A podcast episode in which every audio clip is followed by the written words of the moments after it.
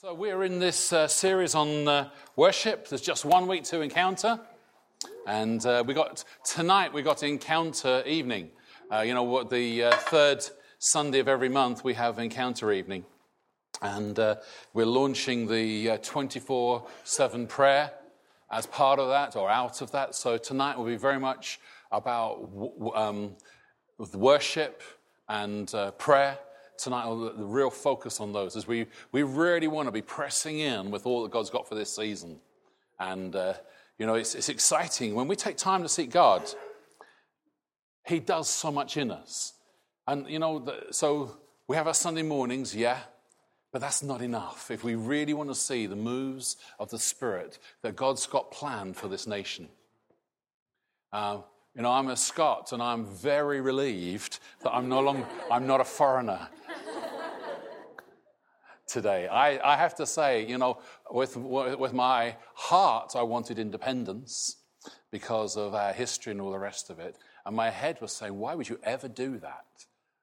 And I think for a lot of people, that's often one of the things. There's, there's emotive things that are part of our background, our culture, uh, part of our understanding that is very hard to communicate to people. Um, you know, uh, there's many people who have experienced racism in this country. For me, racism was a fight every single day of school um, for um, best part of three years because I was a Scot living in England as a, a, a junior school. So I was in uh, several fights at, uh, a week. That does something to you about your acceptance so I've grown up as a foreigner in this land. That's why I understand some of the things that's going on with many of you. Because this is a church of multi generations and multi cultures. Okay? So racism changed over the years. But the reality is, what it does is our heart and our head have different thoughts about where we are and what we're established in. Likewise with worship. Okay? Now, it may seem a bit of a how, how do we do this? Why is it so, so similar in my mind? Well, the, the reality is for us who are worshippers, people, God's people, what we understood of ourselves is not who we are now. I am British, not Scottish. I will never be English. but I now have a different identity, really, from what I grew up with. That, as I'm in this country and not Scotland, changes my outlook as I begin to think about laws and I think about independence and doing things the way I like versus the way that the land operates. To be blunt, okay? Because my heart is pulled in certain ways, experiences, what I was trained in, but my head sees together stronger as a nation, as, uh, as a country, economy wise, and all the rest of it.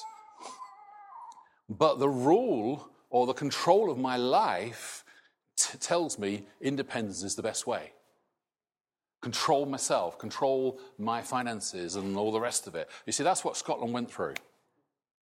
Do we want to be in charge of ourselves because that feels better, or do we want the wisdom of being some, part of something bigger? But you lose control. And for us who are worshippers, we understand our lives belong to someone else. Then, then we're not our own. We're part of something else, and we have to learn to put our own thoughts down and to learn what it means to be worshippers God's ways. That means some changes to our very personality, the, the likes and dislikes that we have, the predetermined um, background or your default almost. I've had to change my entire way of speaking So I don't have a Scottish accent most of the time. Claire tells me whenever I speak to my parents over the phone, she can hear some of the twang come straight back in. Most of you would not recognize me as a Scot from my, uh, from my accent. In fact, I've been asked why I'm New Zealand or Aussie or I don't know, some kind of uh, weird stuff. But the, this, this worship thing is about having the sound of heaven and having God's kind of worship at the heart and focus of our lives because it's very different from most of what we grew up as being church. The, things that I'm going to talk about today. So, are you ready? Let's just, Father, we just submit our hearts. We recognize that you're the one that worships for. And so, Jesus, we ask you to help us to lay hold of what you're saying, to be changed, to walk out the reality of this, the new things that you're saying, the, the, the challenge that that brings, the encouragement that that brings, that we're really part of something bigger. Heavenly Father, we just bring our minds, our cultures, our churchianity and submission to you today. And we say, Holy Spirit, take the words of Jesus and minister them to our hearts because it is for freedom that Christ has set us free. Amen. Amen. So I, we looked at um, lifestyle words encounter in week one. And we looked at uh, this last week, uh, we looked at what, it, what worship does to our hearts in terms of purity and light, and then about gentleness and about preventing pride, and then really about how we see miracles released and silence the enemy. And we were looking at this key scripture of ours from John 4.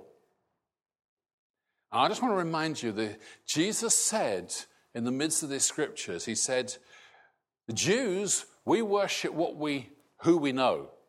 You worship who you don't know. But a time is coming and is now when the worshippers that the Father seeks will worship Him in spirit and truth. In other words, the Old Testament style of worship was not to be the model of what was next that something above and beyond was going to be introduced.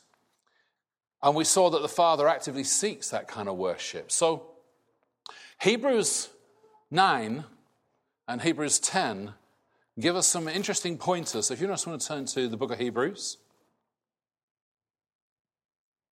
I'm just going to pull out some verses from amongst these scriptures as we really look at uh, what is, for me, a real key that the throne room of Jesus is the starting point for spirit initiated worship, and He is to be our total focus.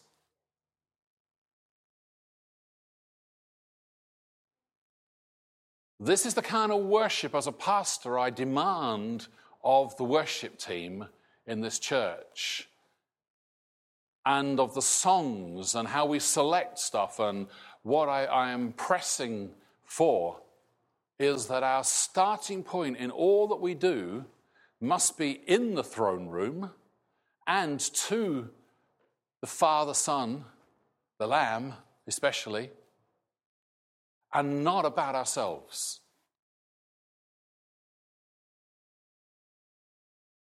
So let's just read what it says uh, I just want to read starting at uh, Hebrews 9. The first covenant had regulations for worship and also an earthly sanctuary. A tabernacle was set up, and in its first room were the lampstand, the table, the consecrated bread, and this was called the holy place. Behind the second curtain was a room called the most holy place, which had the golden altar of incense, and the gold covered Ark of the Covenant. It's actually a wrong picture. because the altar of um, incense was actually outside. The writer, we think Paul or the Hebrews, is already writing about a shift that's supposed to have happened from being outside the holy place to being inside. The, the uh, altar of incense represents the prayers. It was the place of smoke, and um, the, it, it represents prayer and worship. And if you actually were to look back into Exodus and all the other stuff that relates to the temple, you would see that actually that should be outside the Holy of Holies, just outside. Whereas here, the writer of Hebrews is he's beginning to talk about something shifting. A shift from where our worship goes from in the Holy of Holies before the throne of mercy and the throne of grace. The mercy seat is the throne of grace. The actual seat is the mercy seat, but it's the throne of grace because you can't have grace until you receive mercy first. So, what we see, even here, right at the very start of Hebrews 9, is a shift that happens. And in fact, actually, it says in uh, Hebrews 10, verse 1, it says, the law is only a shadow of the good things that are coming. Hebrews 10, verse 1. The law is only a shadow of the things, not the realities. And so, for this reason, it can never, by the same sacrifices repeated endlessly year after year, make perfect those who draw near to worship. But if they could, those, would, those, those sacrifices would have stopped being offered. God's intention has always been that you and I would be worshippers who uh, who's, were holy, whose sacrifice and what we bring of ourselves is completely acceptable. And what actually had to happen is something else had to be offered on our behalf for anything of ours to be acceptable. In the Old Testament, that was that continual, every year sacrifice. But with Jesus, we read in verse 16, he became a priest not on the basis of a regulation of his ancestry, but on the basis of the power of an indestructible life. In verse 18, it says, The former regulations, all that went before, was set aside because it was weak and useless. For the, Lord made no, the law made nothing perfect. And a better hope is introduced by which we draw near to God. And because of this, verse 22, Jesus become the guarantee of a better covenant. Verse 24, because Jesus lives forever, he has a permanent priesthood. You and I, our worship is from a completely different place from all those Jews all the people that went before who believed in God, who joined themselves to the Jews, who, who trusted in all the covenants. Because our starting point is inside, made acceptable by the blood of Jesus. And this is what it says it, says that the, the ministry, uh, Hebrews 8, and verse 6 the ministry that Jesus received is as much superior to theirs as the covenant of which he is the mediator is superior to the old one because it's founded on better promises. Is, this, is, this, is, this is a kind of trying to get in our faces a little bit here because everything that the Jews did and try to do still today and if we're not careful, much of the church still has this starting approach that we will enter his gates with thanksgiving and his courts with praise so that we can get into the Holy of Holies. But on the cross, the veil was torn from the top, in other words, not by man, to the bottom. That veil that separates between the holy place and the most holy place was torn from the top to the bottom. And as soon as that happened, the dead rose from their graves. That's how awesome that was. That pulling aside, that ripping aside of the veil that separated the presence of God from man happened when Jesus died on that cross. And it still remains torn today for you and for me that there's no more separation between man and God in Christ. It says in Ephesians 2, it says that he himself made the two one by his body. There was something dynamic that happened that changes our worship, our experience of God from outside to inside.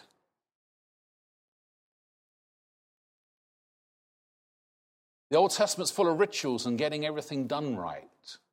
The focus is on blood, on sacrifices. The focus is on sin and redemption, on man's activities. Whereas in the New Testament, what we see is it's full of encounter of being right with God and being able to do what he says. The focus is on Jesus, on righteousness and holiness. The focus is not trying to get sin dealt with, that's already happened. Every sacrifice, everything that's set up in the temple, from the washing of the, this and the, the bulls and the, and the bread and all the rest of it, everything spoke about what had already been done. The only thing left for you and for me is to believe in all of that and to worship. Every activity of man's already dealt with. The only thing left is to be worshippers. Made holy. That's what it says in Hebrews 10 10. It says that we have been, by that will, we have been made holy through the sacrifice of the body of Jesus once for all. Once for all. In fact, the challenge that we have in, in Corinthians when it says about re, uh, communion and about recognizing the body of Christ, is it's about do you actually recognize that you stand here before God made holy? Or are you doing a ritual?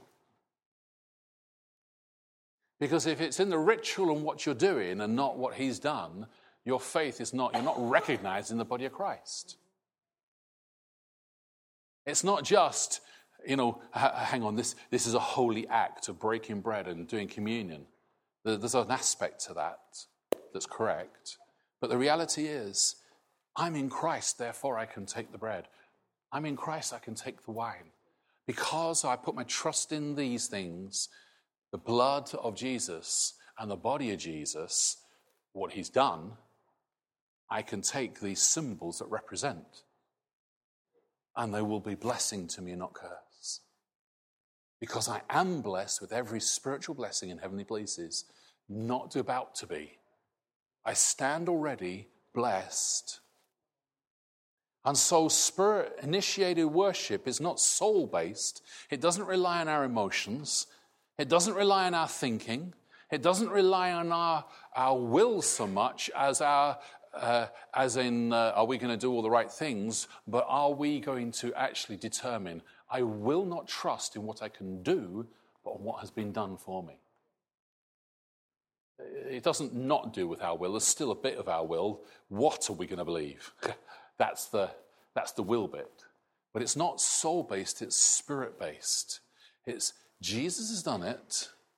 And so, as we understand that, He has to be the total focus. It does not matter what we are.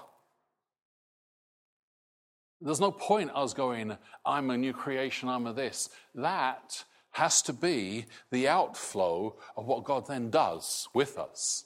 The focus is not, I'm a new creation, but that He has made all these things happen. The focus of worship is to the Lamb. And that brings me to really my second point is that new songs are the creative work, the creative product of spirit initiated worship. Every time we see scripture, from the scriptures, God do something new, there was a song came out of that. So we read this in, in Exodus 15. Uh, Moses part, sees the Red Sea parted. They get across the other side and they pick up the tambourine. Miriam starts it off and they sing a brand new song about the horse and rider being thrown into the sea. Wow.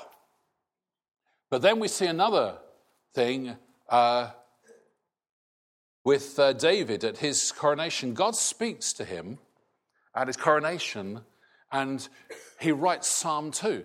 Why do the nations conspire against the Son of God? Surely I, today I've become your father and you are my son.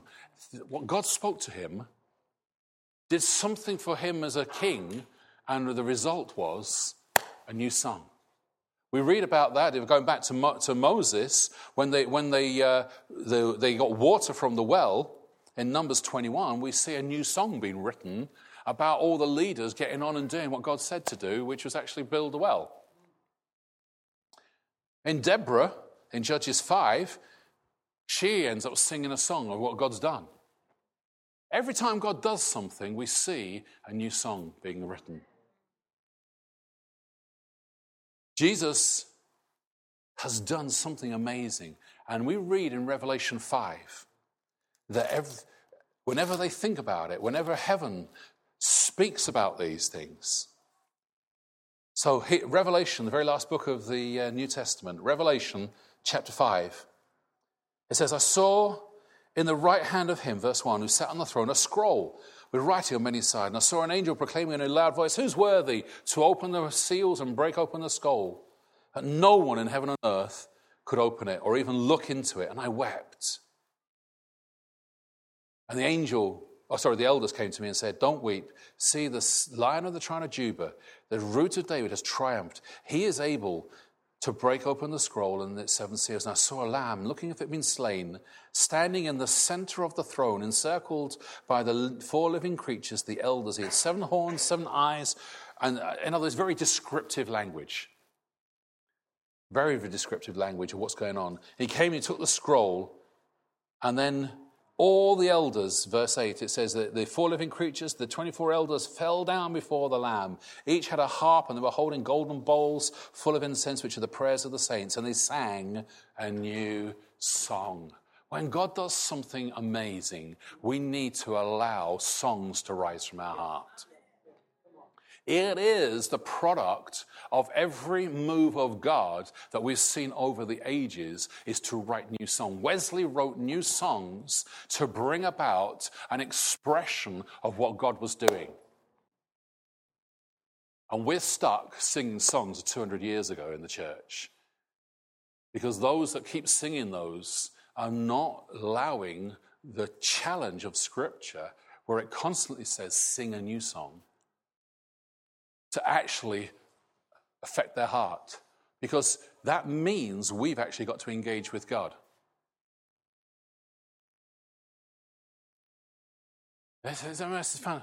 We can rely on someone else's songs. I, love a lot of the new songs that are coming out, Jesus Culture and Planetshakers and all the other kind of stuff that's out there and Bethel stuff. Some brilliant stuff being written. Years ago, there was not a lot of decent stuff out there. Now there's loads. But that's a move of God over there. That's a move of God over there. That's a move of God over there. What excites me is when we are in the move of God that He's called us to. Because songs come up out of our hearts. Not when we're in church all the time. That's not what I'm referring to but actually the ability of our hearts to engage with God. You see, when I hear uh, crowning with many crowns, ineffably sublime, I'm, I'm, I, I hear words that kind of go straight over my head. Ineffably sublime. I mean, it's old language that I frankly I have to look up in a dictionary, and I'm from the UK, to work out what I'm singing about. What I'm trying to say is we sing songs that we don't even understand the words. When we sing song and it has the word glory,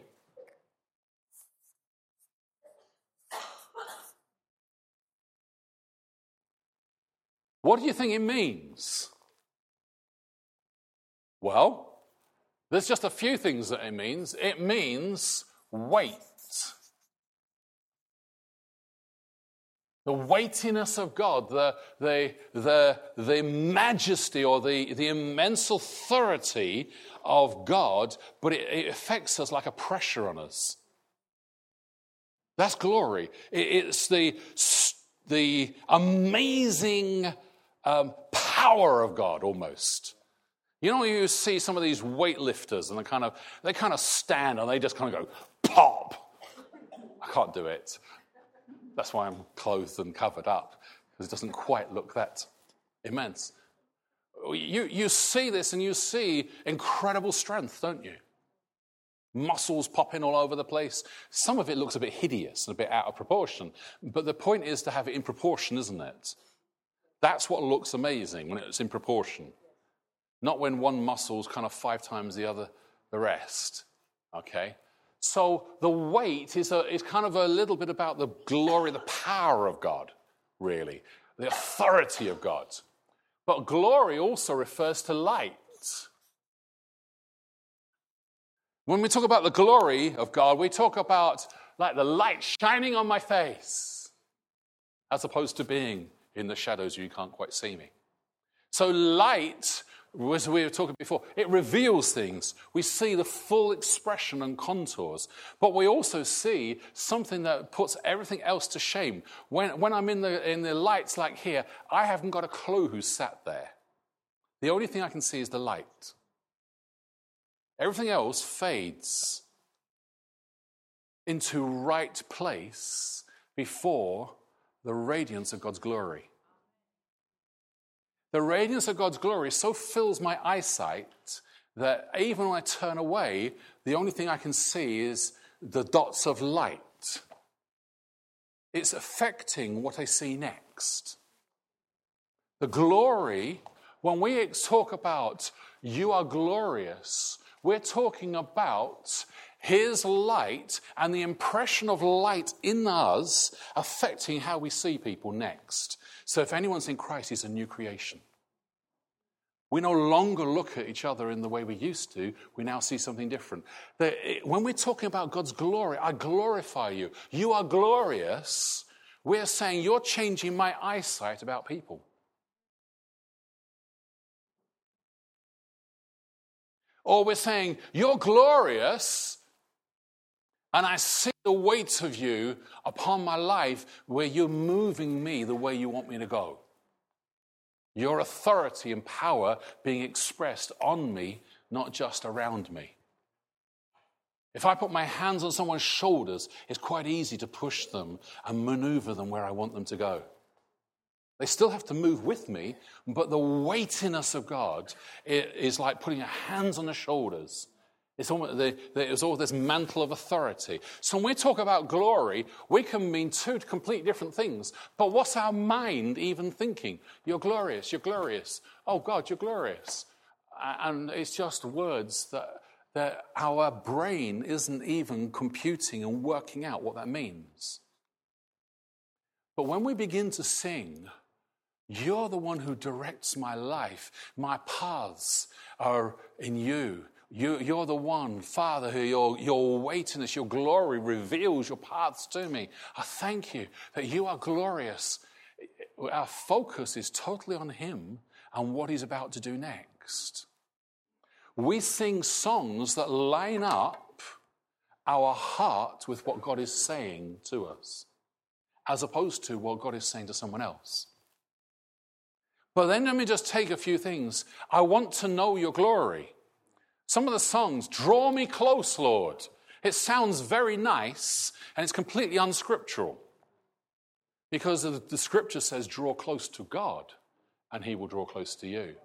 So there's no point asking God to draw close to you when he says that my presence goes with you, I will never leave you and never forsake you. So pointless saying, draw me, draw, draw close to me, go, draw me closer. My job is to draw close to Him. It is so that's pointless. When I sing songs about drawing close, draw me close, I'm contradicting my faith and undermining everything I believe. This is why the songs are weeded out in this church. Some songs I like listening to, they're really nice songs, great lyrics on, on the whole, and it says some stuff that's like, no, I will not confess these things. And I will not let them be confessed in this church as pastor because I have a responsibility before the Most High to teach the whole gospel and not part of it. That's why I so hate that song about the Lord gives and takes away. I know I said that a couple of weeks ago. It's a great song, the rest of it. Blessed be the name of the Lord, blah, blah, blah. But then it says these awful words. The Lord gives, the Lord takes. And it gets this tune that's so catchy that actually you find yourself humming that part of it. The bit you end up remembering is not blessed be the name, but He gives and takes away, which is wrong. It's unscriptural. Or it's scripture taken out of context and used in the wrong place. Because the gifts of God are without recon- uh, recompense or without uh, recall or without uh, um, uh, repentance. He gives and he keeps on giving. But we destroy our very faith by paying no attention to what we're singing. And uh, as we understand this, we have to understand God gave us, gave us the Holy Spirit for a reason. Okay? You and I cannot worship God without the use of the gifts of the Spirit. The gifts of the Spirit are given for a reason. Because you can't do it in the natural, you have to do it by the Spirit. You and I have to understand when God says about, uh, uh, this is in Hebrews, uh, sorry, uh, 1 Corinthians 14, he says, I will pray in tongues and I will pray with my mind. In other words, I'm going to pray in the Spirit things I do not understand that are beyond me, which, if you're like me, ineffably sublime sounds a little bit beyond me. What that means is ineffably sublime from crown. It means inexpressible, or it's beyond normal words that we, we kind of feel that we're failing to express something about God. It's proper character, ineffably sublime. It, it, it, it's kind of. And sometimes that's how we feel. But what praying in tongues, singing in tongues actually does is actually unlocks from our heart a language that is able to express God's goodness and God's immensity and His glory with words that are not that I've learned. They're words from heaven the heavenly language that we, that we read about in, in Revelation, where they're crying out before the Lamb with loud cries. The worship of heaven is incredibly loud. It's so loud that it shakes the very doorposts and foundations of heaven itself. So if you think that the, uh, the music here is a little bit loud sometimes, wait till you get to heaven. The silence for half an hour, and then the place rocks. Yeah, yeah, it's much more my kind of style. the grace of God to us as we begin to sing in tongues, we begin to sing beyond our knowledge and experiences, and we begin to allow the truth to be expressed at a new level in our lives and in our mouths. And what, as we begin to sing and release that from our heart, something changes in us that allows miracles and supernatural to be normal. The Holy Spirit is given to enable us to live the full Christian life, not some stub, substandard version. That we when I survey the wondrous cross, those kind of words, or how I, I can't know how to, uh, what was the latest one I heard recently? Um, about not being able to know God's um, goodness. Oh, uh, it's one of the songs. Anyway, that's wrong. Every time we come before God in worship, in the Spirit, He unlocks brand new stuff to us. Now, we'll never come to the end of it, but we can know, and we're supposed to know, what He's doing in our lives. Because when we pray in tongues, it says that we're to interpret. So when you sing in tongues, you should interpret. There should be uh, both a message in tongues, that's given by one to a whole number, but there should be the understanding and interpretation of tongues to us and to our own spirit as we sing and as we declare things in prayer. We're not supposed to be thinking, I'm, doing, I'm just singing here, Lord, what's going on here, blah, blah, blah. But what actually happens is as you pray in tongues and as you sing in tongues, your faith goes into action. What we talk about is that we get a breakthrough with God. It's a spiritual language that really confuses. Because what actually happens is we, the, the, we talk about as if we, we pray in tongues until we get a breakthrough with God. Or we sing in tongues until we get a breakthrough with God, which isn't correct. The breakthrough is with ourselves, not with God. What actually happens is the moment you begin to pray or sing in tongues, you are in the Spirit. Because you can only speak in tongues by the Spirit. So the second you pray or sing in tongues, you're in the Spirit. But your mind is struggling with what's going on whether you're singing or praying, is struggling to get control and say, Stop, I don't like this, I don't understand this. Let me be in charge because I want reason. That's what your mind. So, what you have is this tussle inside you spirit, soul. Which is going to be in control? And as you pray more and more in tongues, your flesh, your soul, begins to quieten down, and it's more clear and obvious that you are in the Spirit. That's the breakthrough. When actually, you, well, Brother Hagin talks about hitting a gusher. And when he talks about this in, in one of his books, he, he talks about having prayed for a number of hours, and then suddenly it was like there was no more effort anymore. He made a lot of effort. And what he then said is every time thereafter that he prayed in tongues and spoke in tongues and sang in tongues, he hit the gusher instantly.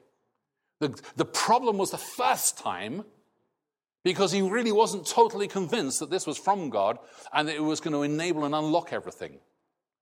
The, you and I need to pray and sing in tongues like crazy. It's weird for non Christians because it's supernatural. But the Bible in uh, 1 Corinthians 14 says that when unbelievers hear it, they're convicted. They don't understand it, so it's better that you prophesy. Well, that's the outflow of singing in tongues and, other, and praying in tongues.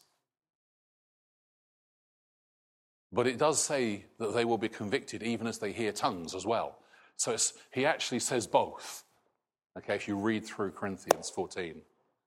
Today, we are going to spend some time just beginning to sing in tongues and allow new songs to come out of our harps. The musicians, they are just going to play very gently in the background to help us to get beyond where we're at.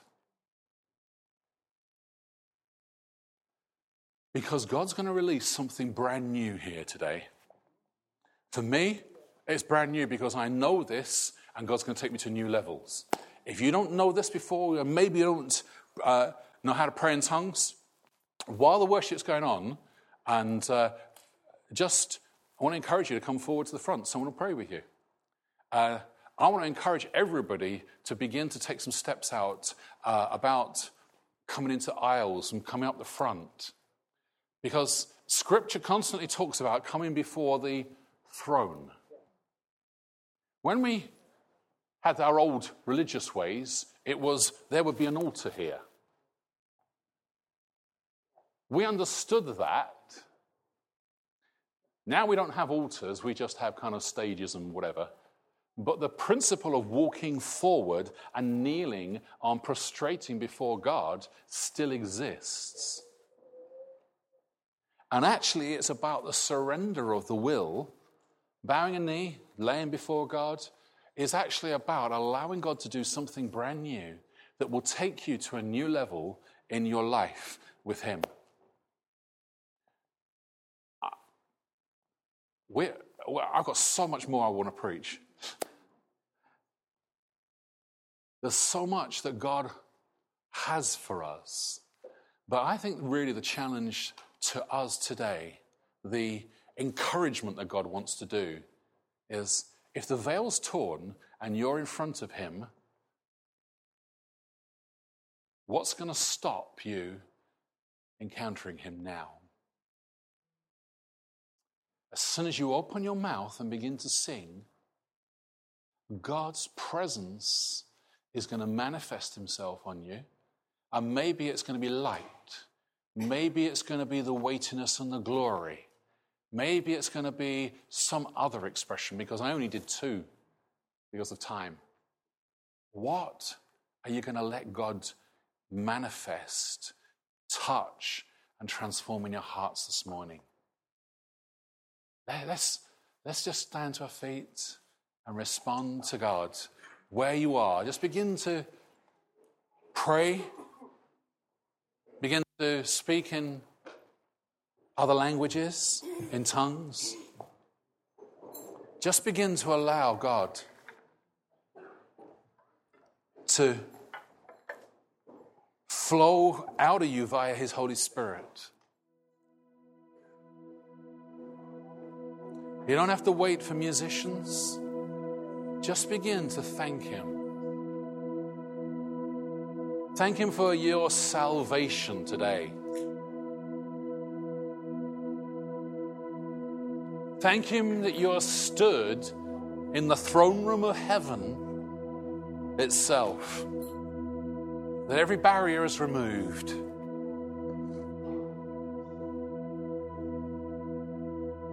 Thank Him that He's made you holy and you no longer need to focus on yourself being acceptable to God anymore.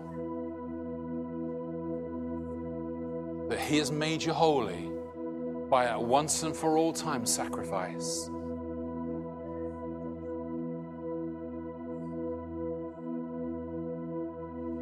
And if this is the first time that you've ever done this, you're not really known for sure that you're a Christian. You have believed in God maybe, but never quite understood it was Jesus Himself. Then just ask Him to fill you with His with Himself today. Just give Him your life. Lord, I give you my life. I want your life in exchange. I want everything that you've spoken about. Make it real to me today. Let's just begin to worship Him. Just lift your voice.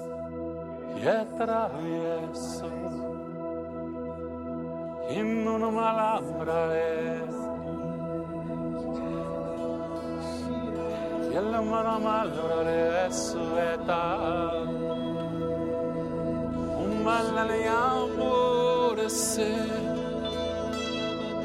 Jesus Jesus. My only king my joy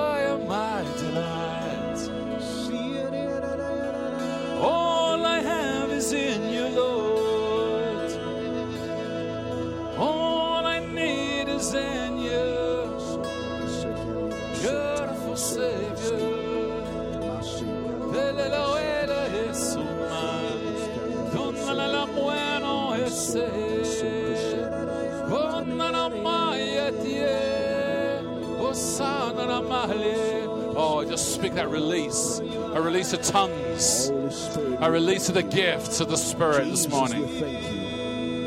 Just receive what you need. Thank you for your presence. We bask in your presence.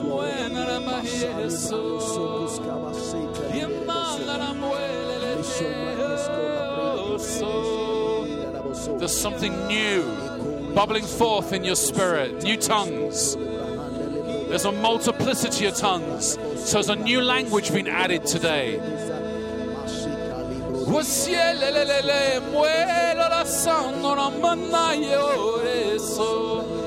È malvoroso, è malvoroso.